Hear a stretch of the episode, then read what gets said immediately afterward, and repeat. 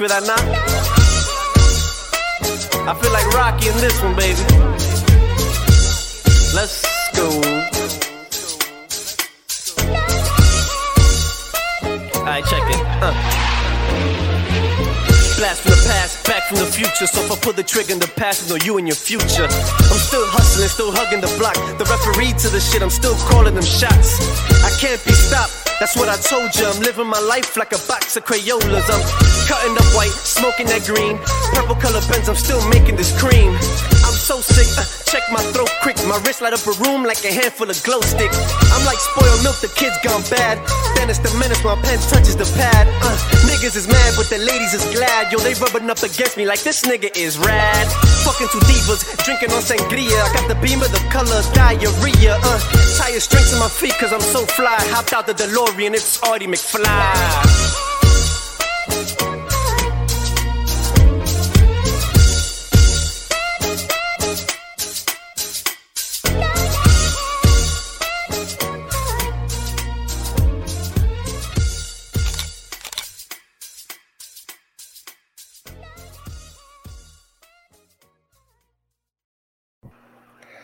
Welcome to the Rick H Show.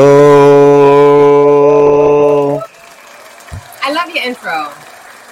Thank you. so. I, I've been getting roasted. Um, some people are saying that it's like really, really long. Um, No, it's Uh, a good intro. It had me. It gave me time to like hit a little some, some, some. yeah. Um, I think it was Ivan or um, no, it wasn't Ivan. I'm lying. It was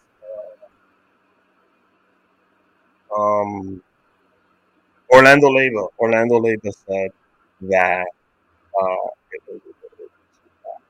Shout out. yeah, that's So what's up? What's up? So right? What's how up? you been? I don't know. I, I'm I'm good. How have you been? How's that? How's I'm good. I just got back from DR. I, I, I saw that. I saw that. How was how did it DR was so beautiful. It was hot. I needed some sun. My body hasn't seen sun in like eight months, so I got so much needed sun. Some much Hmm. Okay. needed. Oh my God! There's people already. Oh, plural. Oh, shout out to uh, Pavel. Dímelo. The intro is fire. Haters gonna hate. Don't listen to them. Hey, I wouldn't lie to you. It's fire. The intro's fire. Thank you, thank you, thank you. So we're joined by the lovely Jasmine Ruiz, or Slay with Jazz, as she's known on Instagram. Let's uh, you know, round of applause. So, uh, comedian, writer, producer, um, dancer. Yes. I got a text message from Ricky Smooth. Um, and he's listen. He heard you were a dancer, um, and he's looking for uh, background dancers for Drip Drip What What Baby, his new music single um, that he premiered on Saturday. Okay. Uh, so him, eh, Macadamia is gonna join him on the set. It's gonna be a whole production. You know, rumor has it Cache is gonna be on the record too. So we'll see. We'll see. Yo, he um, needs background dancers. I got people on deck. got people on deck. Me and my girls pulling up. How'd you get into comedy, Jasmine? Because you started out as a dancer, right? Yeah, dancer I and mean- podcaster too. Yeah, yeah. So I'm I'm a believer that if you really want to find what your thing is, you need to just try everything that you get an itching to do. Mhm. Um, so yeah, my first creative endeavor was podcasting. Uh, I did that Mhm. for about a year and a half. Um, as far as being a dancer, I've like always been a dancer. Mhm. And at some point, I it was like kind of just missing from my life, and I was like, you know what, I'm gonna go hard and I'm gonna dance. So after I did the podcast for a year and a half, I started dancing. Um, I started a dance vlog on YouTube where I would just document my dance journey. And I was convinced I was gonna be on Chris Brown's tour, getting it popping.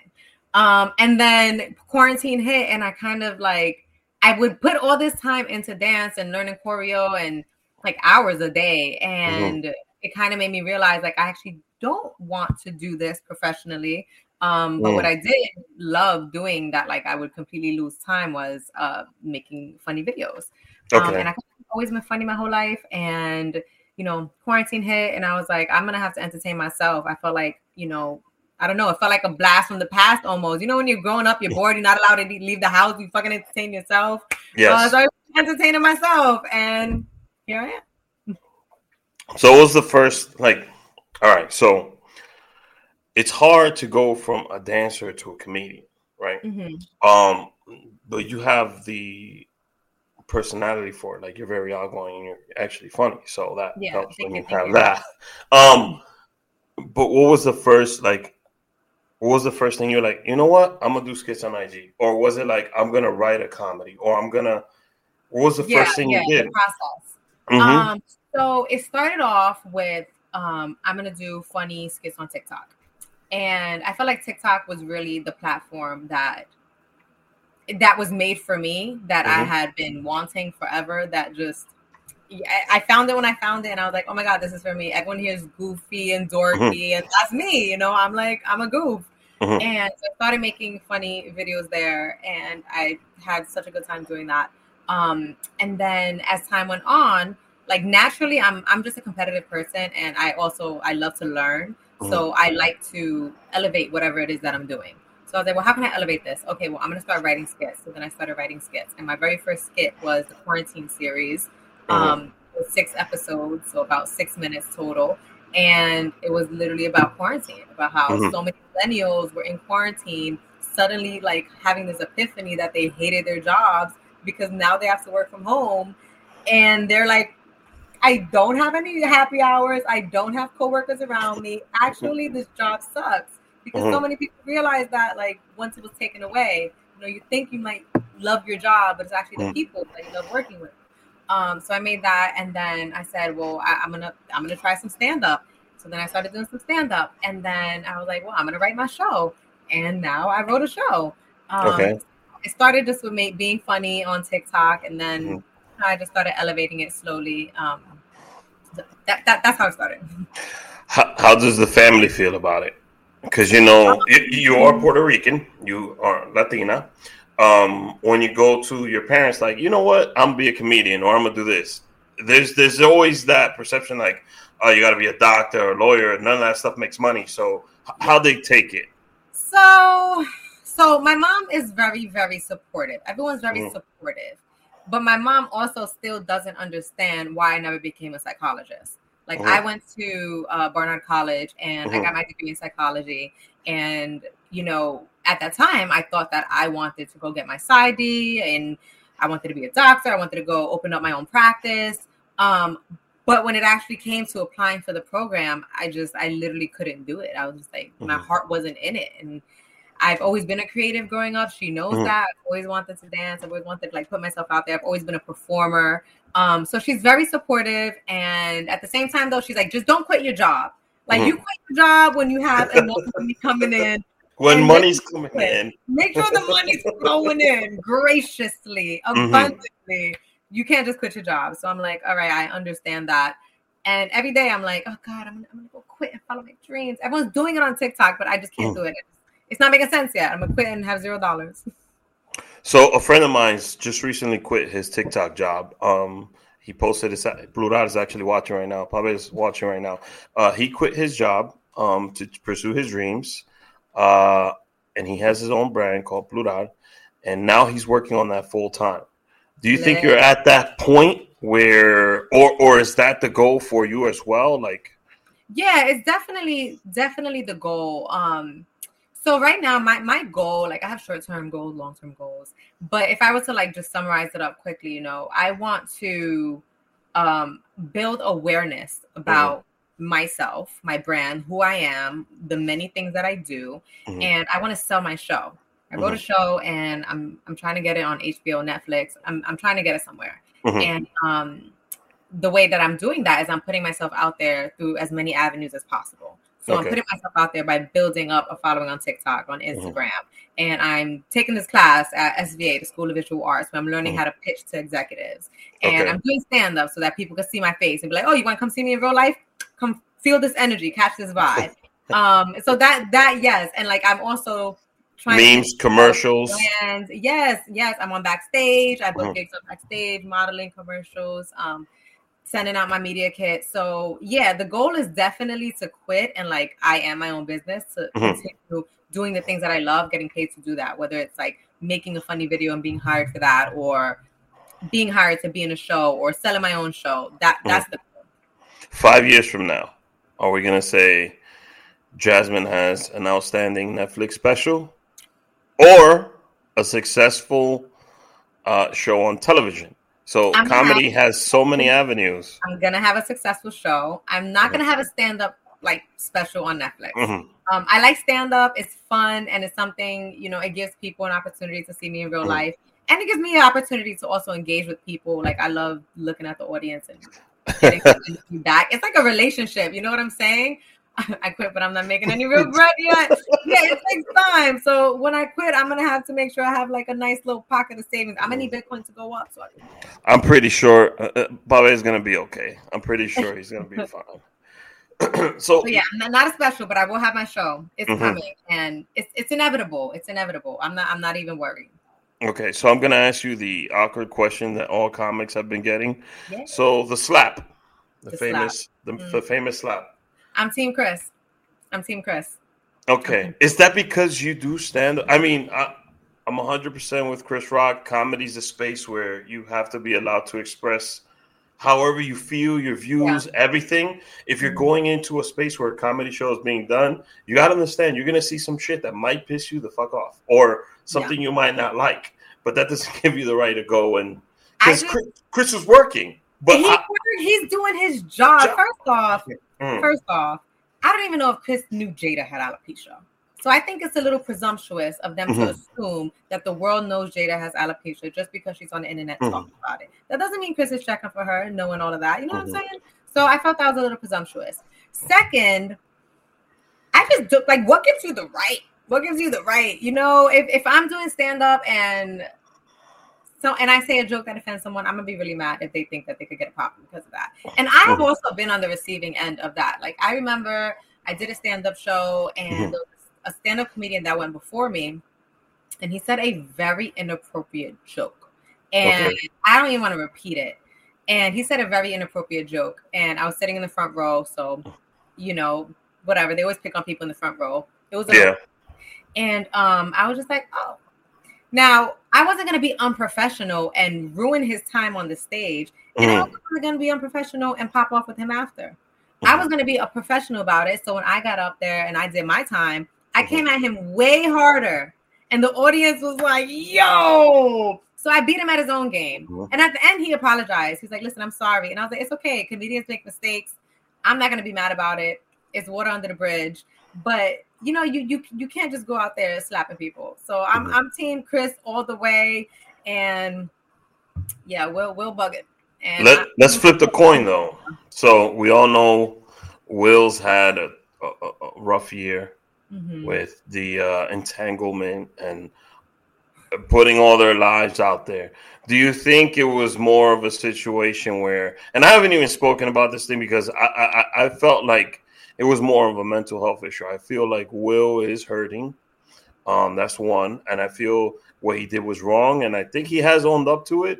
Mhm. um and i feel like people have like dismissed him immediately and um i kind of feel bad for him in a sense where uh he ruined his own night and that's gonna Yeah. be yeah so um on the flip side do you think that the whole jada pinkett talking about august alsina and all that stuff played into it He's originally in the shot he's he's laughing at the joke I don't think I don't think it was about the Jada and August situation. I think you know he saw that his wife rolled her eyes and she he knows he probably know he knows her mm-hmm. better than anyone. He knows that that's a very sensitive topic for her. And seeing her hurt, I think he felt like it was his duty as her mm-hmm. husband to defend her. I think it was as simple as that. He loves her and he doesn't want to see her hurting, even if it is just supposed to be a joke. And he didn't want to see his wife be the butt of anybody's joke. I get it. I don't. I mean, I don't agree with him going up there and slapping somebody, but I understand. You know, it it, it makes sense. But There's a plethora of ways he could handle it after Yeah, he- he- afterwards, he did it behind backstage. You know, and like it's like he doesn't know. He knows Chris Rock. Also, it's like a catch me outside. Like not even. I think that Will could have been like, bro. Let me talk to you backstage. Let, us have this conversation. He yeah. should have handled it as a grown man, but I do think that he was at that boiling point where, again, I, I do feel it's the pressure you know if, if, it, if it is the pressure it's the pressure from people well, yeah but they brought that onto themselves no one told mm. them to go air out their dirty laundry on her red mm. table talk no one said that what like why, why would you put your own business out there and then be mad when people are discussing your business i think it kind of comes with the territory when you're a celebrity so um you're no, an, you're you're an aspiring you're an aspiring comedian mm-hmm. so honestly people are going to want to know about your personal life once you're because comedians they let go of some shit on stage. They do. We we work um, trauma. Mm-hmm. So once you expose or you let an audience into that part of your personal life, I mean, you're you're opening yourself up to that. Do you feel like that's a because that's a sacrifice that you make in fame? Like you're no longer a normal person. Mm-hmm. Mm-hmm. How do you think you would deal with that situation? And would it bother you? I don't think. I don't think. I don't think I would be bothered by a joke. Mm-hmm. And I, I really mean that because, like, I went to college, and in my mm-hmm. college, like, I, I, went to Barnard, and Columbia was right across the street. So mm-hmm. Barnard is Columbia's sister school, and they would have like the marching band that would do this whole comedy set this mm-hmm. one night. And Barnard, being an all-girl school, they used to make like a lot of misogynistic jokes but I've always been a funny person and I've always liked dark humor. And a lot of people would be upset by their jokes. And mm. even even like way back then, I was never upset by the joke. Like, okay, you want to make a joke about a woman making a sandwich. Ha ha ha. I get it. You're just trying to be funny.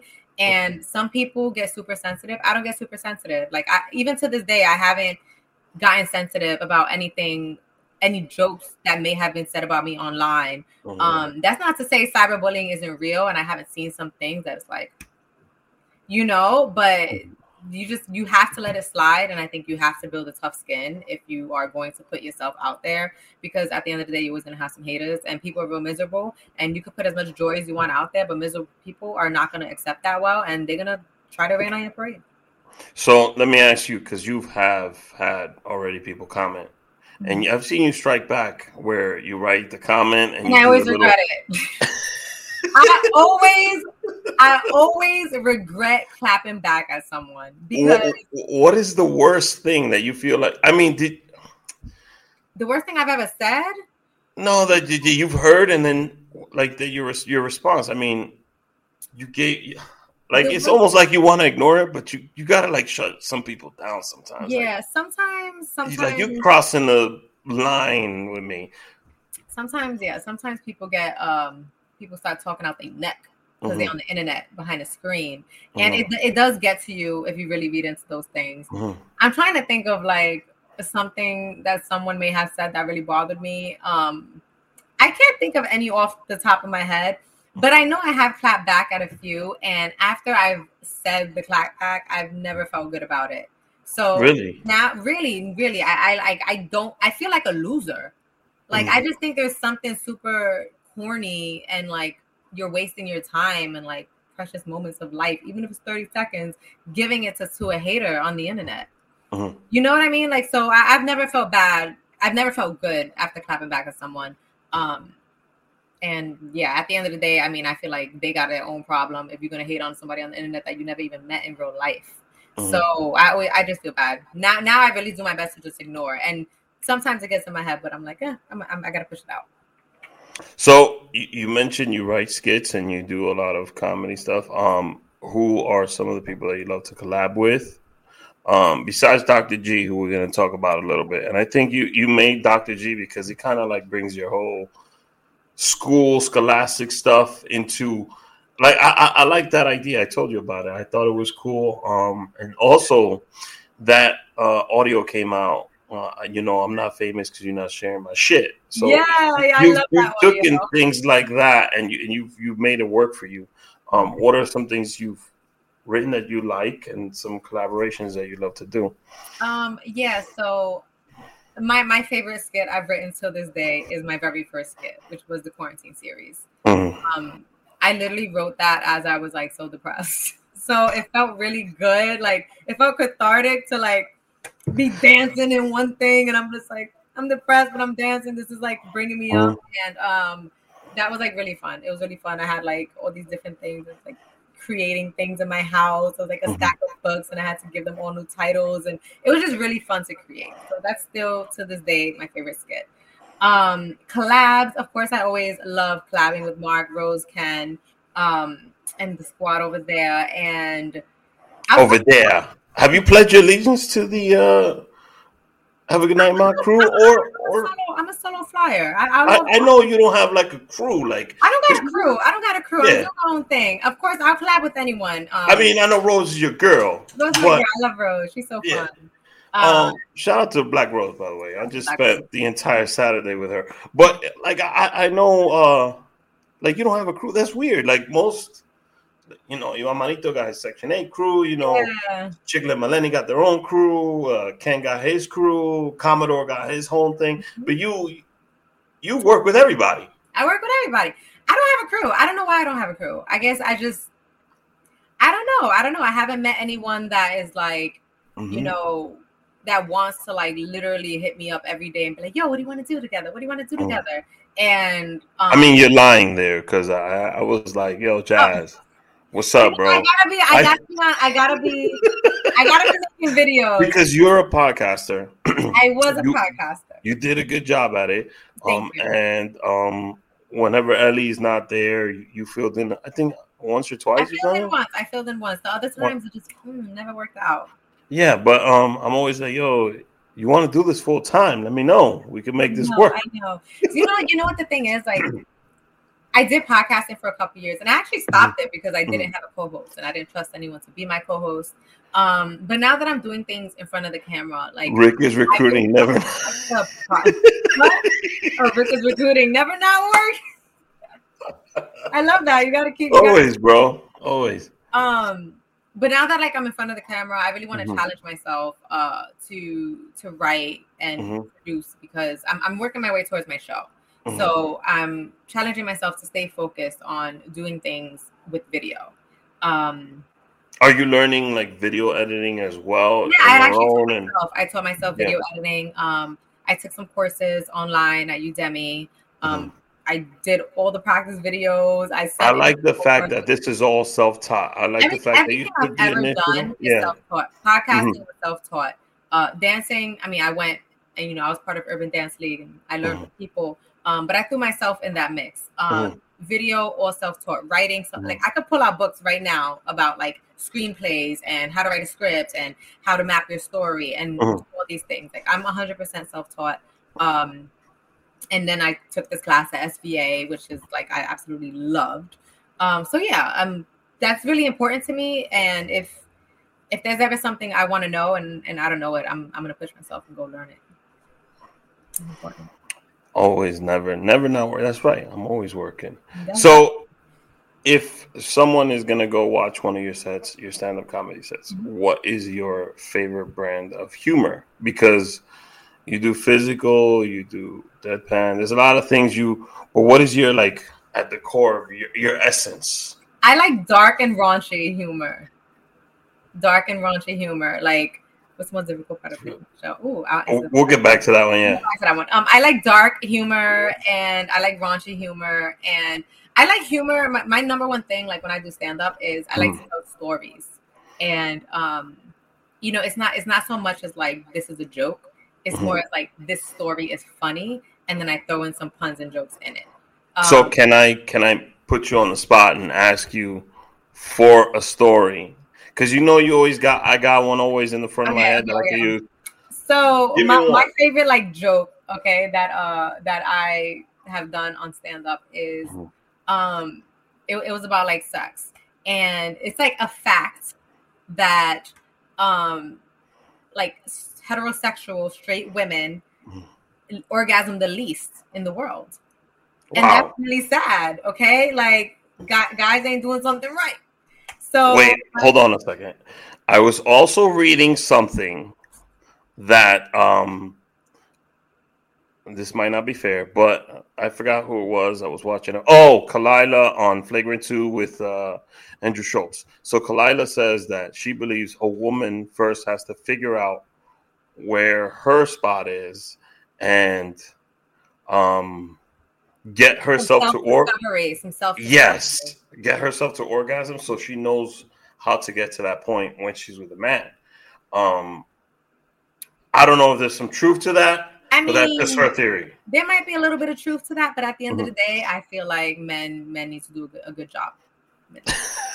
okay, and clearly, statistically, factually speaking, they're just not doing a good job.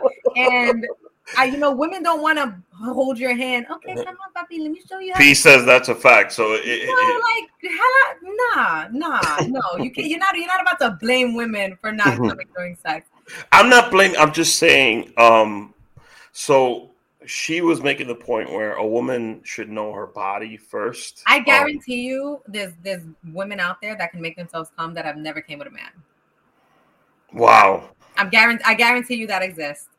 So I'm just like, mm. so that's what my joke was about. Okay. And the joke was that um, I'm pretty sure the first woman to ever come is still alive oh. And she's in the laboratory right wow. now, surrounded by six male doctors trying to figure out how the hell it happened. Wow. That was my favorite, like, raunchy joke. Damn.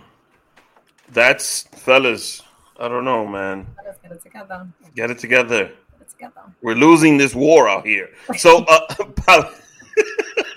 Pavel said, what's the most difficult part about pitching your show to different companies? Um, yeah. So, uh, you know, I haven't pitched to companies yet. So in my mm. class, I've pitched to I've pitched to two showrunner, writer, producers, mm-hmm. um, and then they gave me feedback on my pitch, which is great. Mm-hmm. That's why I really love this class. You get to watch other people pitch, and that's in addition to like learning about their own personal life. Mm-hmm. Um, but you know, I think the difficult part is keeping it short and sweet and to the point because ideally you want your pitch to be like seven minutes to like 15 minutes max. Almost like an elevator pitch. Seven minutes. Um, I shoot for like seven, seven to ten. Um, and you want in that time to get across like who are your characters, what is the world that you're building, and why should we care? Why are you the person to tell this story? Why are we telling this story right now? And you really want to answer all the questions that you think they're going to ask.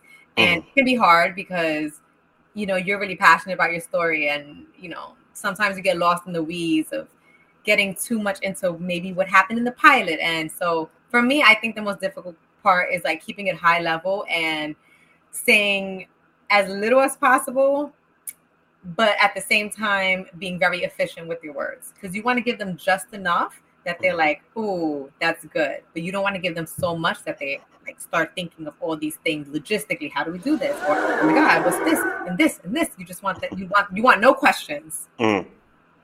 So l- let me ask you this: Is the show that you're working on loosely based on your life? Yes, it is. It's a dramedy. It is a dramedy, and dramedy. Give us give us what that is. So it's really funny, and you know, it's funny with how the characters interact with each other, and are people funny with how like the main character is interacting with the world around mm-hmm. her, and like you hear her inner thoughts sometimes, and you know that that's funny because I'm funny. My inner thoughts are crazy sometimes. Mm. Um, it's funny and it's drama because you're you're seeing like her home life, like with her family in the Bronx. You're seeing her friend life with like her social circle, and you're seeing her work life, which is like corporate America. And none of these worlds are the same. And mm-hmm. so it's just funny, like watching her like constantly switch between all of them. And the so really I'm gonna take a page out of Pavel's book. So, do you feel like in this show, mm-hmm. um, when she's at work in the corporate world, that she's not being true to herself 100% and playing up the role that she feels she needs to be? And then, is it is she truly her when she's with her friends? Um, so, so what what's that dynamic looking so like? So she's the most her when she's with her friends. Mm-hmm. Um, in the corporate world, she is herself but she has to like dial it back a little bit. Um, so she, but I mean, that's really what corporate America is, you know, and that's like, That's that's just the world we live in. Um, so she does have to dial it back. And but she's not she's not she's not phony. Mhm. So she does say things that get people like, oh my god, I can't believe she said that. You Mhm. know, she does put herself in predicaments where she says things that she's not supposed to, but she has to stay true to herself. And sometimes she's gonna let it come out, even if it's a little rude, and that gets her in trouble sometimes. Um, so yeah, you definitely see her like be mostly herself in some situations and have to dial it back in others. Um, and that's that's just real life. That's just real. But I bring my my authentic self to work in real life. Like I'm lucky Okay. enough. Like I've had to like work in some drama into the into the workplace in the show Mhm. because like in real life I actually don't have work drama. Actually, I actually am really good with my coping. and shit is all good and shit, shit is all good in the hood, okay? Yeah. So I had to I had to throw some spice up in there. so when you do stand up, do you first of all, this is one of the most nervous things anybody could do. Um, do you go up there clear headed, or is there some doubt or some nervousness? Um, I try to get pumped. hmm I try to get pumped. I'm like, oh, it's gonna be fun. You know, I try to gas myself up a little bit. Um, and if I watch other people go on, I try to like really listen to their set. I don't like to listen to their set and think about my own set. I try Mhm. to like be present. Really? I, I, I can't do that because And nobody does that, which is why if you go to an open mic full of other comedians, it'd be stale. it, it, like it's just crickets. like I was watching Gloria Ellis perform, and I found myself laughing and enjoying her set. But I forgot, yo, when she's done, I gotta go up there and I gotta change. So I really, I like, I had to run upstairs, change into the Ricky Smooth character, and then come back downstairs. But I got lost in it, and I, I had like shit already written, prepped. Um, which I was like, man, she's doing all these jokes. How do I? You, you kind of like if you do that, you kind of have to adjust your material, you know, because she had her family in the audience, and I was like, okay, so Ricky Smooth allegedly was in DR, so I could play to that aspect that that, you know, because I think her aunt and grandmother just flew in from DR, and it was the first time they're watching her do stand up. Got you. So Glory was playing to that, and it was she's great. Um, and I was I found myself watching her, and as a comedian, you want to know how the audience is reacting to certain things, and if it's if it's if it's hitting and it's going well, you got to figure out how to incorporate some of that into your material. yeah, yeah. So I, I get what you're saying. d- does doesn't it throw you off your game when you're like It does, it, does it? It does. It does throw me off my game a little bit. Um, I, I'll be completely honest about that. That's why if I do like a like if I do a bringer show, like Mhm. I don't I don't watch or listen to the person that goes like I don't listen to anybody. I Mhm. just go up and do my set. Mhm. But like an open mic, like I will listen to other people because I want people to listen to me. Mhm. And you know, I need to give other people feedback and um, you know, laugh at their joke or not laugh is not funny. Mhm. Um, and I and I want the same in return. Um, I feel like open mics are are a good place where you could connect with other comedians also. Mhm. So I want to be able to talk to other people at, after after everything's over and be like, hey, I really like your joke about X, Y, and Z, or hey, Mhm. what what made you say that? You know, to just just to like network and meet people. So I feel like if, if I don't know anything they said, well, damn, I have no talking points. And I like when people come up to me and they're like, girl, that joke was funny, and I'm like, oh, thank you. Actually, I like your joke too. Oh yeah, which one? you're like um. I better, I better, I better know one.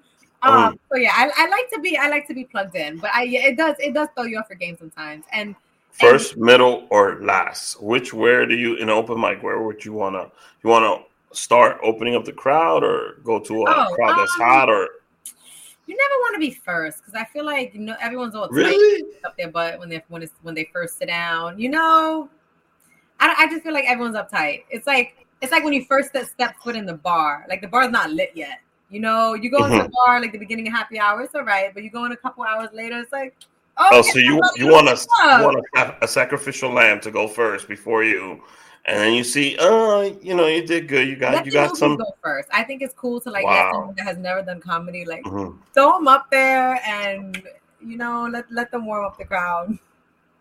So, what is the uh, best advice another comic has told you, and how has it been? You know, you fairly new to stand up comedy. I think you got three, three. Uh, is it three years? I think it's three or four years. No, I, I've been uh, like a year.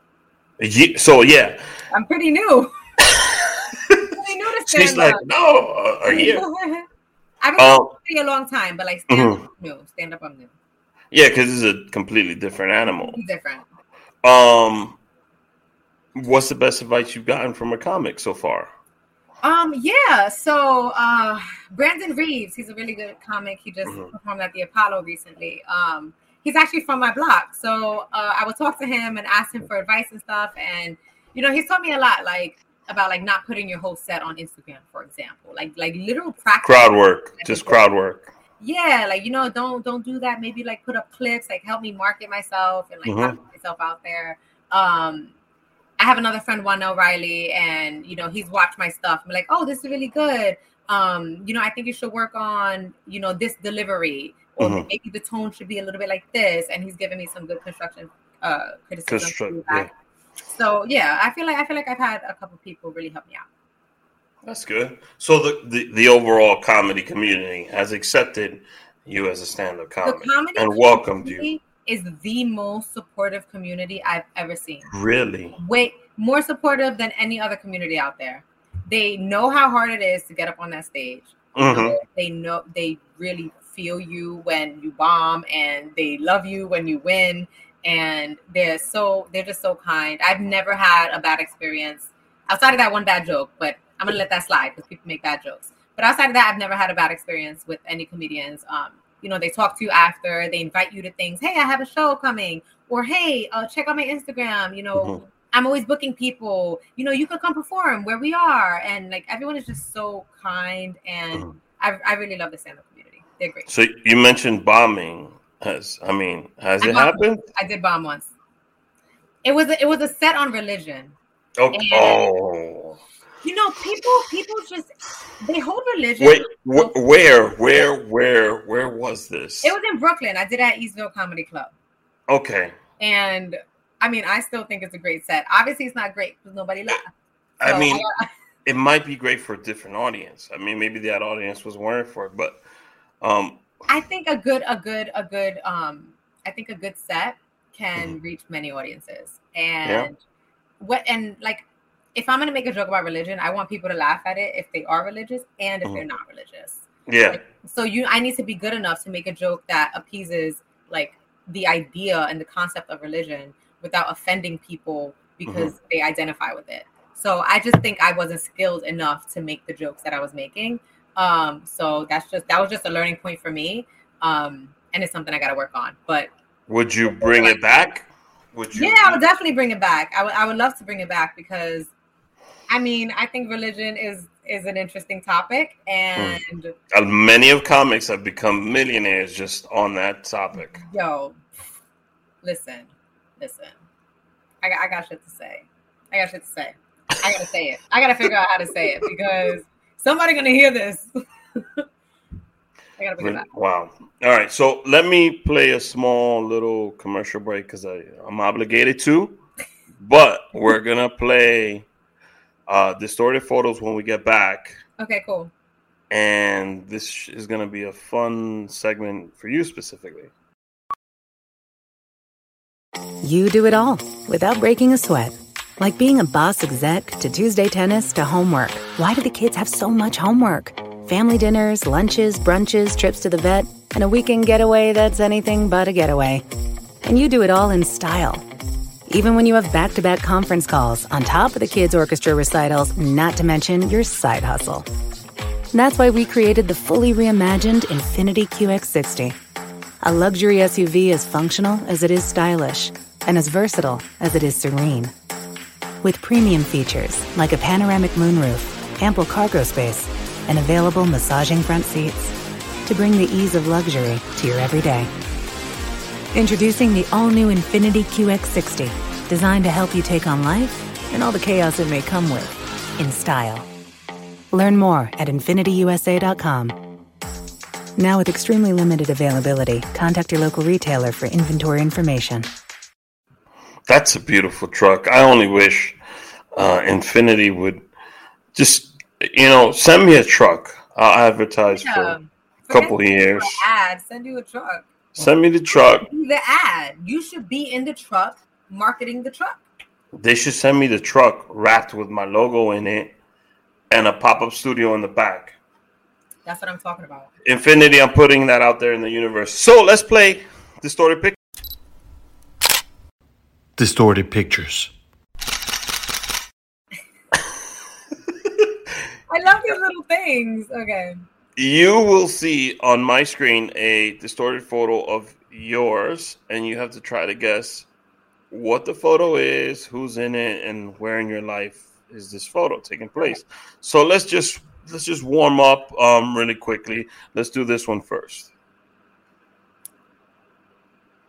Ooh, what is? Don't know why I'm, I'm I'm literally seeing like Yoda in a purple hat. I don't Hmm. know what this is. Do you I want me to reveal the photo? reveal the photo?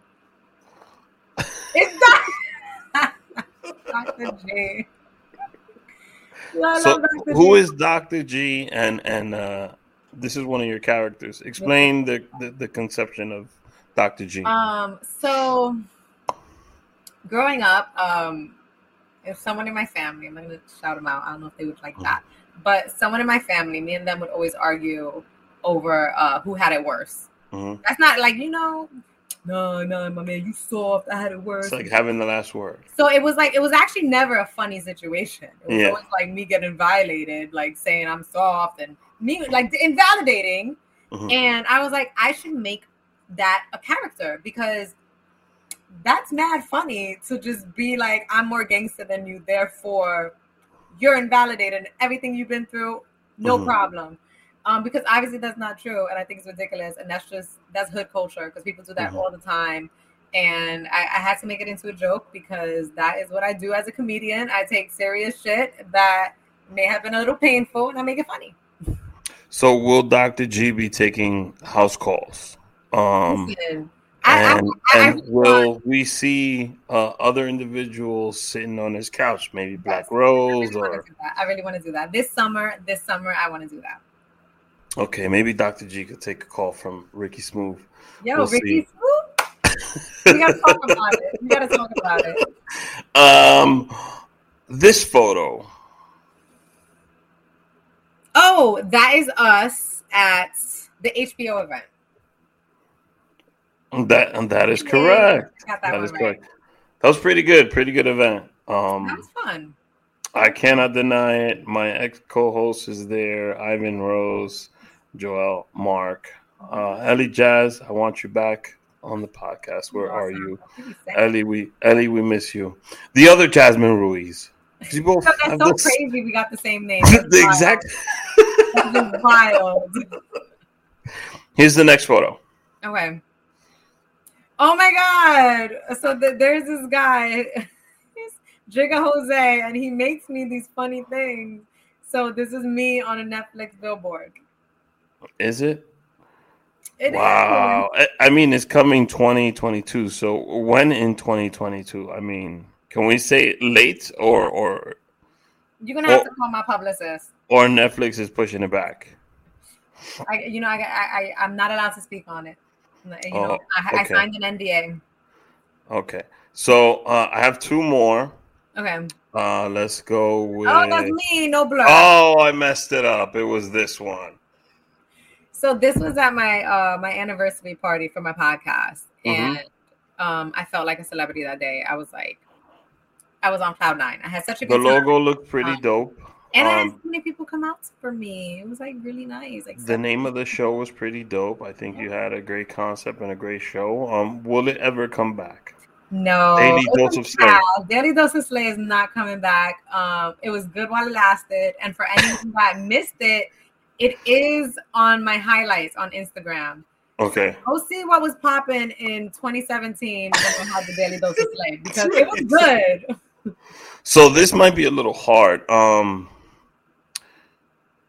Oh, that's me and my brother as kids. are you sure? I'm positive. Now you're gonna have to explain this sweater and uh, the So he was clearly eating spaghetti. explain this whole photo for Um, us. he was eating spaghetti, and I don't know why my mom gave me these bangs. You know, I didn't like I didn't like doing my hair because I was always tender headed, and so my Mhm. mom kind of just let me walk around looking like this, like a mop, you know. Um, so that's what was happening right there. This Mhm. sweater, honestly, I didn't have a sister, but it was probably a hand me down from somewhere because I don't remember going to buy it. And and your brother, um, My brother, I you know this this haircut, it was is like, this is this a picture of who he is? Does this paint a picture of who he Mm. is as a person today, or Nah, nah, he, he a grown ass man now. Um, and he would never rock this haircut. if you rocking this haircut as a grown ass man, you ain't getting no cheeks. um, maybe that's a character we in there. Yo, why? why, never why grew do people give their, give their kids this bowly looking haircut? Uh, I just recently gave my son a haircut. Where I, I don't know. where Did it look like this? You um? So I gave. This is what happened. This is a sequence of the events. So my son, uh, he's 21 months old or whatever. He's about to be two. Why, why, why you said who- 21 months? Why you made me do math in my head? Yeah, I, I, you know, I'm explaining that real quick. So people who don't have kids, I tell them he's one, he's about to be two. Uh, parents, they like to hear that shit in months for some reason. So, oh, how many months is he? Oh, oh, he's if, if he's under like two, three years old, they want to know. Like, I think like after two years old, like the the kid is two, he's two and a half. Dude, like, Yeah, we- damn. Yeah, no, but they want to. Oh, 48 months. I'm like, yo, bro, I failed in math, Oh, dog. Just let me know. Yeah. Um, so he, my son uh had a specific uh stylist that would do his hair in Queens, and then when we moved to Long Island, we took him to a shop. It, it, it wasn't a pleasant visit, so I figured I, you know, cut his hair because he didn't want a stranger. So, um, the first time I, I, I cleaned up the haircut, and it looked nice. It did, I did a decent job. The second time I bought this professional barber clippers, and I thought I was like oh my God. the best barber in the world, and I kind of like zeked my own kid, and I was trying not to. So then I took him to. By the way, it was this was for his first day of How old you know, he? daycare. He's almost two. So he don't even know. That's good. He he doesn't. But um, so I, I took him to a barbershop to fix the haircut, and I actually did a better job than the barber. Um, He made it worse? yeah, but it's not the barber's fault, you know. Um, Why? I didn't give the proper instructions on the haircut, and then my son wasn't really uh, happy to be there. Um, he'll let me cut his. He trusts me, or like, or his mother. hmm Um, so yeah, I've been through that avenue. Um, Why not just give him a Caesar? Just cut it all off. He has such a good head of hair. It would be a disgrace to the world to do that. Um, yeah, I'm I'm disappointed in myself that like he has the haircut that he current. Well, I mean, it's growing back, so I'm a little happy about that. You're gonna, you know, you should have, you should have, you should have threw that in here. That should have been on the slide. hmm I, I I really. I mean, this is your distorted picture segment, but the haircut. Let's see your brother one more time. Oh man, I don't know why. his eyes are the best thing though in this photo. Yeah. Was he doing that on purpose? Is he the older out of the two? He's older. He's older than me. Are there any other siblings? Um, yes. Uh, I have seven in total. My dad was a busy man. Mm, mm-hmm. hmm Okay. Yeah. Wow. So we're gonna play uh, the last game of the evening. is called three, two, one. Okay. Name three things that you have currently been watching. Thirty Rock. Okay. Um, Murderville. Oh, this is like quick. You was ready with it. Yeah. Oh, yeah. The, the, I'm, I'm, I'm currently watching Thirty Rock, Murderville, um, and Seinfeld. Really? Really? Seinfeld. Um, have you seen Curb? I haven't seen Curb. I'm Okay. Sorry. Curb Enthusiasm. I know I haven't seen it. I'm, I'm, I'm, I'm in this. Is like- it your first time around the Seinfeld? You It doing. I lap? like Seinfeld, and it's just because I never gave it a chance. And Mhm. then once I got into comedy, I was like, I need, I need to explore the greats, and Mhm. I'm still watching it. Who's another uh, comedy legend that you? Uh, That I like, that I didn't like before. Um, Dave Chappelle. I know it's crazy. I didn't like him before, and you know why? I'm like a, you know, you see what type of person I am. I have a lot of energy, and he's so conversational in his delivery that like my ADD energy couldn't take it. You know, I, I like I like the Kevin Hart type because he was like, "Bah, bah, bah, bah," you know. And Kevin is all like, I think he's a better act, comedic actor. And his stand-ups are decent; they're good. Um, But now I like Dave Chappelle. but Like, Dave fuck. is like he'll tell you a joke in the beginning of the stand-up special, and you'll forget about it, and then he'll laugh back around at the I end. when- I love when that happens. I He's love such a that fucking happens. It blows my genius. mind. hmm mm-hmm. So uh, you never watched George Carlin? I'm gonna give you some I gotta watch. I gotta watch George Carlin. He, I actually, I am making a list of like movies and Mhm. that I need to watch. Okay, so So you got a bit I- on religion. George Carlin would be a great guy to. Got you. I'm gonna go look him up. Okay. Uh, what are two things you're listening to? Um, it could be music, audiobooks, podcasts, whatever the hell you want it to. Um, I have um Lilly Singh's book on repeat. Mhm. It's like always kind of just whenever I drive, I'll throw it on. Um, and she actually just dropped another book, Be a Triangle. So I'm gonna get that also.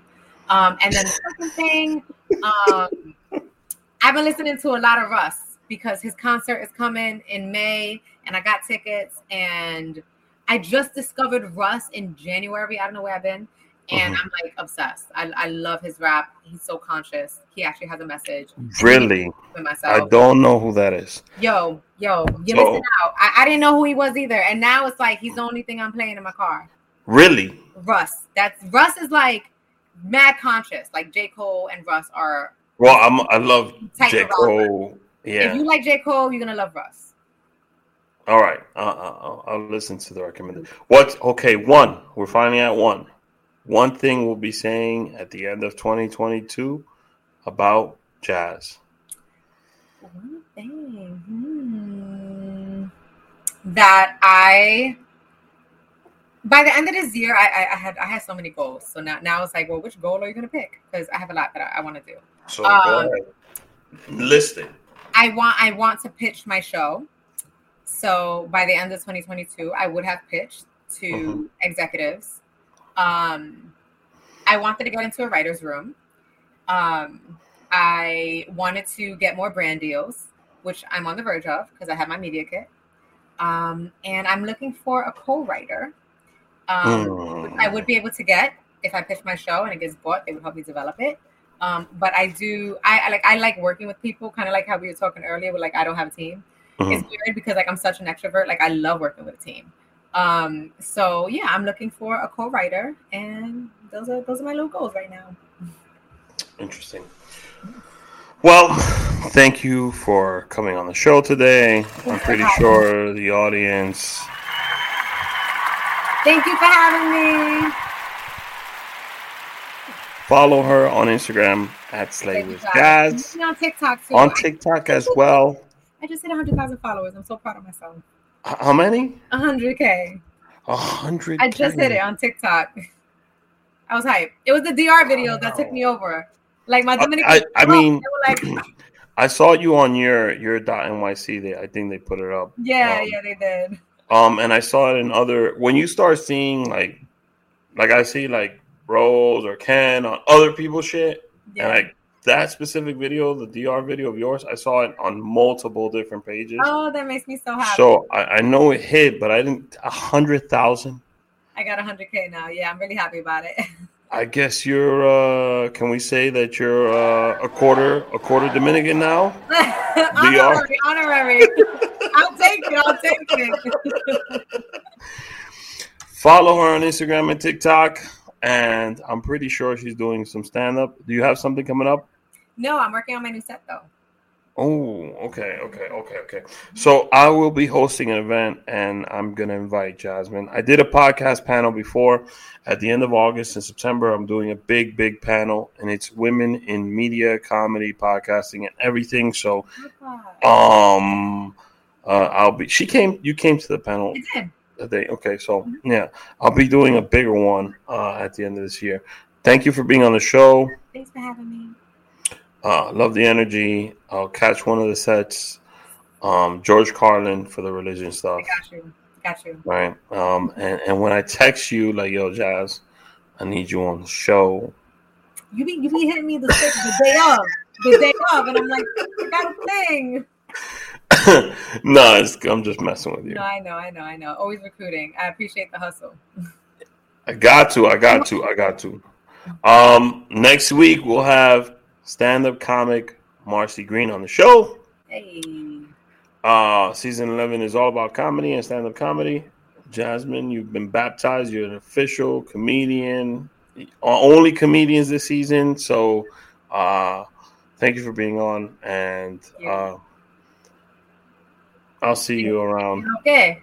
Yeah, well, you know, like it's like that. I we talk every once in a while, so it's like, what what do you say someone to someone that you like? It's like me telling Rose, yeah, Rose, yeah, have a good night. You know. Yeah, I don't know, I don't know. Yo, go go go, go chill, go do something. Thank you for being on the show. See you guys next week. Bye.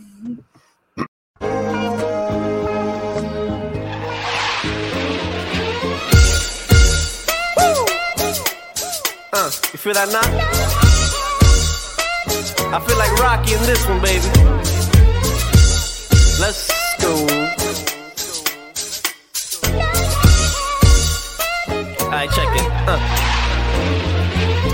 Blast from the past, back from the future. So if I pull the trigger in the past, know you and your future. I'm still hustling, still hugging the block. The referee to the shit, I'm still calling them shots. I can't be stopped. That's what I told you. I'm living my life like a box of Crayolas. I'm cutting up white, smoking that green. Purple color pens, I'm still making this cream. I'm so sick, uh, check my throat quick. My wrist light up a room like a handful of glow sticks. I'm like spoiled milk, the kids gone bad. Then it's the minutes my pen touches the pad. Uh, niggas is mad, but the ladies is glad. Yo, they rubbing up against me like this nigga is rad. Fucking two divas, drinking on sangria. I got the beam of the color diarrhea. Uh, tire strength in my feet, cause I'm so fly. Hopped out the DeLorean, it's Artie McFly.